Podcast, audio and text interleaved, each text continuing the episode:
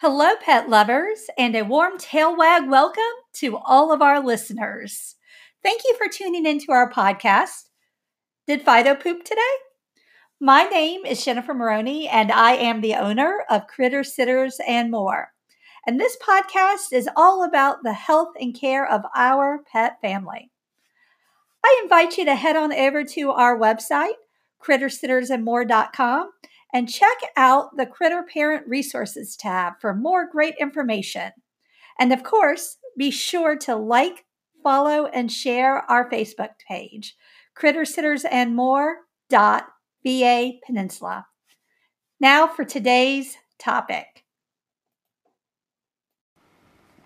I am so looking forward to the summer. I love getting out and about and doing the things outside with my dog, Hot Sauce.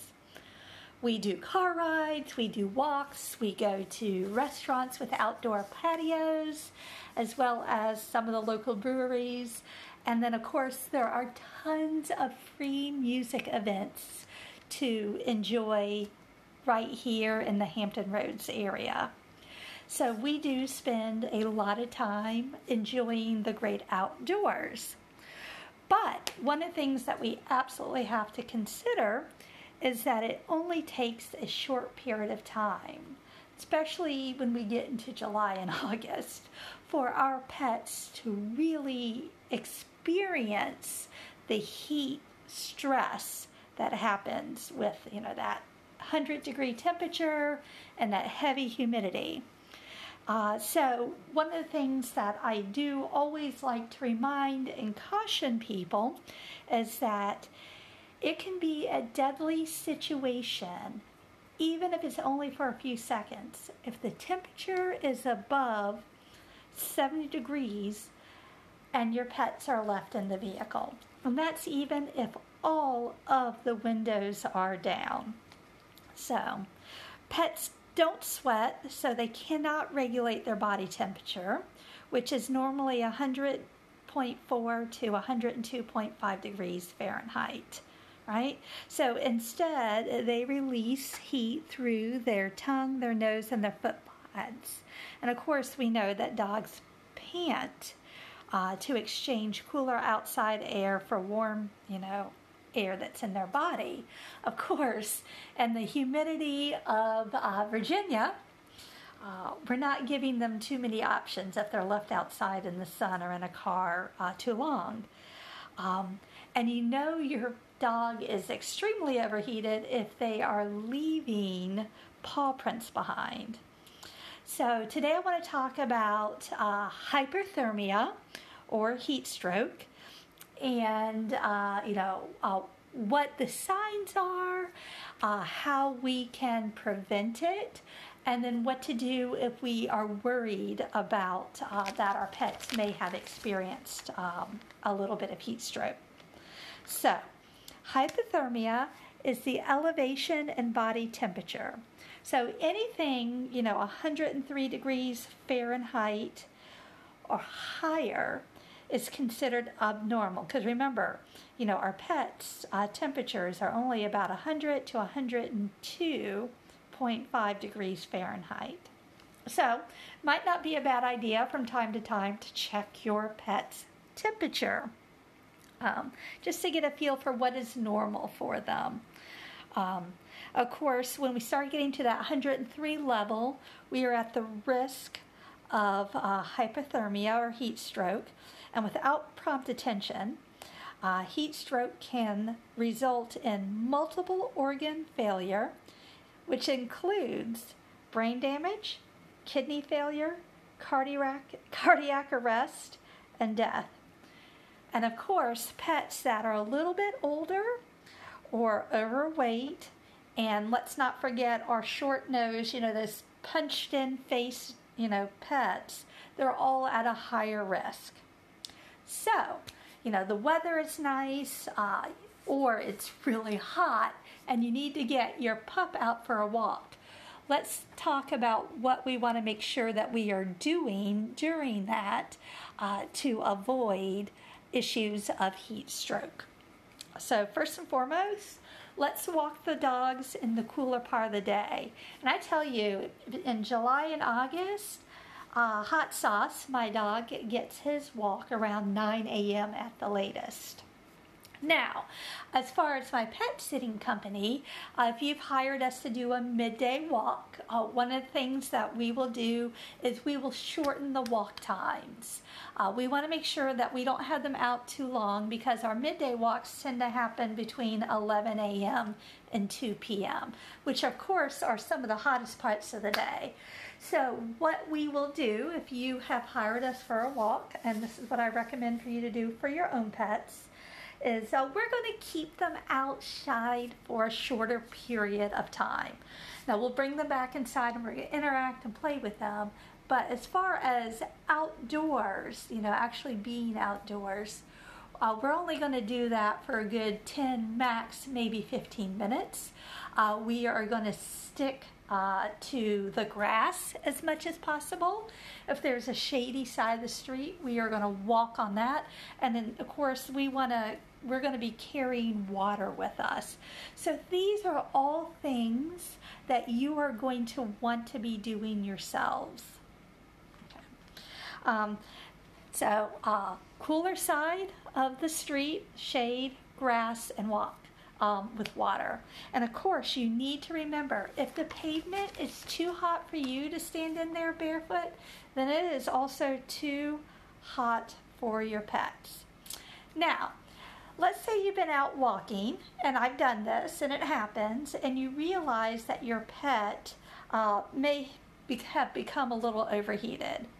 First and foremost, I would say find a shady area.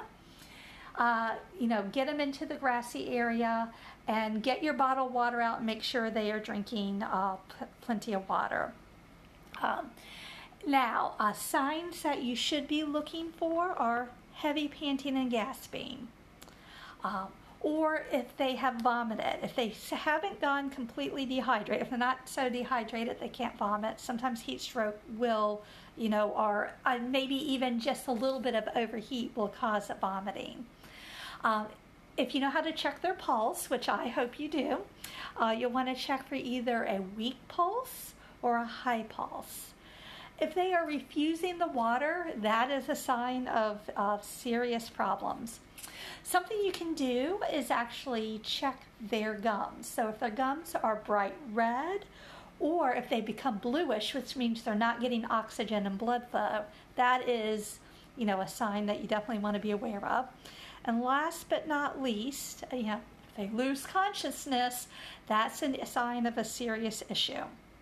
So, so those are the things you want to be looking out for, or, you know, these are definitely things we want to be avoiding, but, you know, sometimes things just happen, and, you know, we tolerate heat and the humidity much differently than pets do. So we may not always realize right away that we have gone a little too far with them.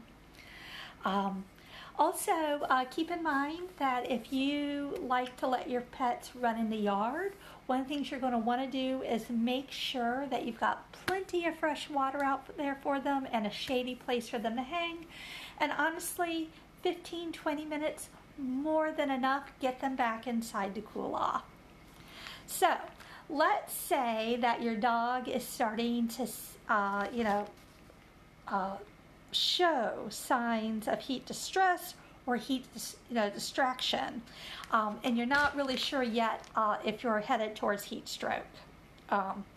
So one of the first things you want to do if you feel like, you know, the heat stress or heat exhaustion may have set in, you want to get your pet into a cooler environment. So get them into the house, have a fan blow on them. You don't want to set them in front of an air conditioning unit, but have a fan blow on them. Or if you can, get them into a tub with cooler water. The idea is you want to bring down their temperature, but not too fast. So the water needs to be cooler than their body temperature, but not so cold. So you don't want to add ice. You don't want to pull out refrigerated water, but you want to get them nice and cooled down. And you can, get them anywhere, their paws, their pits, their groin, the belly of the skin, the belly of their skin. You want to get that all nice and wet, right?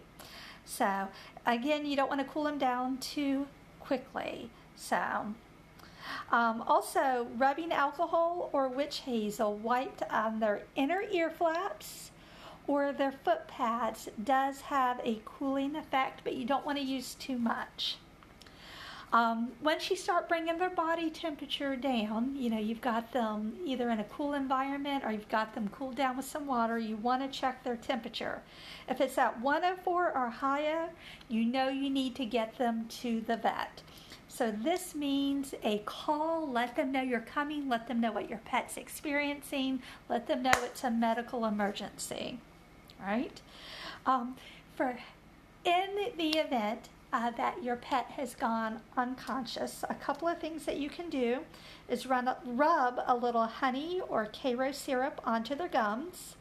This is going to help increase their blood sugar level and get their things going again. If at all possible, you may need to start administering CPR to get their heart going. So if you haven't taken a pet first aid or CPR course, I highly recommend that you do that. We have a local company that offers them 6 times a year out of our Peninsula SPCA on Route 17, right there across from the, what is that? Oh, goodness gracious, my mind just went blank. So, but yes, you can take pet first aid and CPR. I will include the links in the description of the podcast episode for you. So I highly encourage you to do it. All of our team for Critter Sitters and More have been trained in pet first aid and CPR. The Virginia Living Museum, I knew it would come to my head. So our Peninsula Humane Society right across from the Virginia Living Museum offers the courses 6 times a year. And it's actually a little bit of a fundraiser for the Peninsula Humane Society. But I digress. Like I said, our entire team is required to be certified in pet first aid and CPR, and we have to renew our certifications every 2 years. So I encourage you to do so as well. And like I said, I will be sure to share that link with you. I appreciate you joining me today. I hope these tips have been helpful for you, and I would love to hear from you about topics you would love to listen to.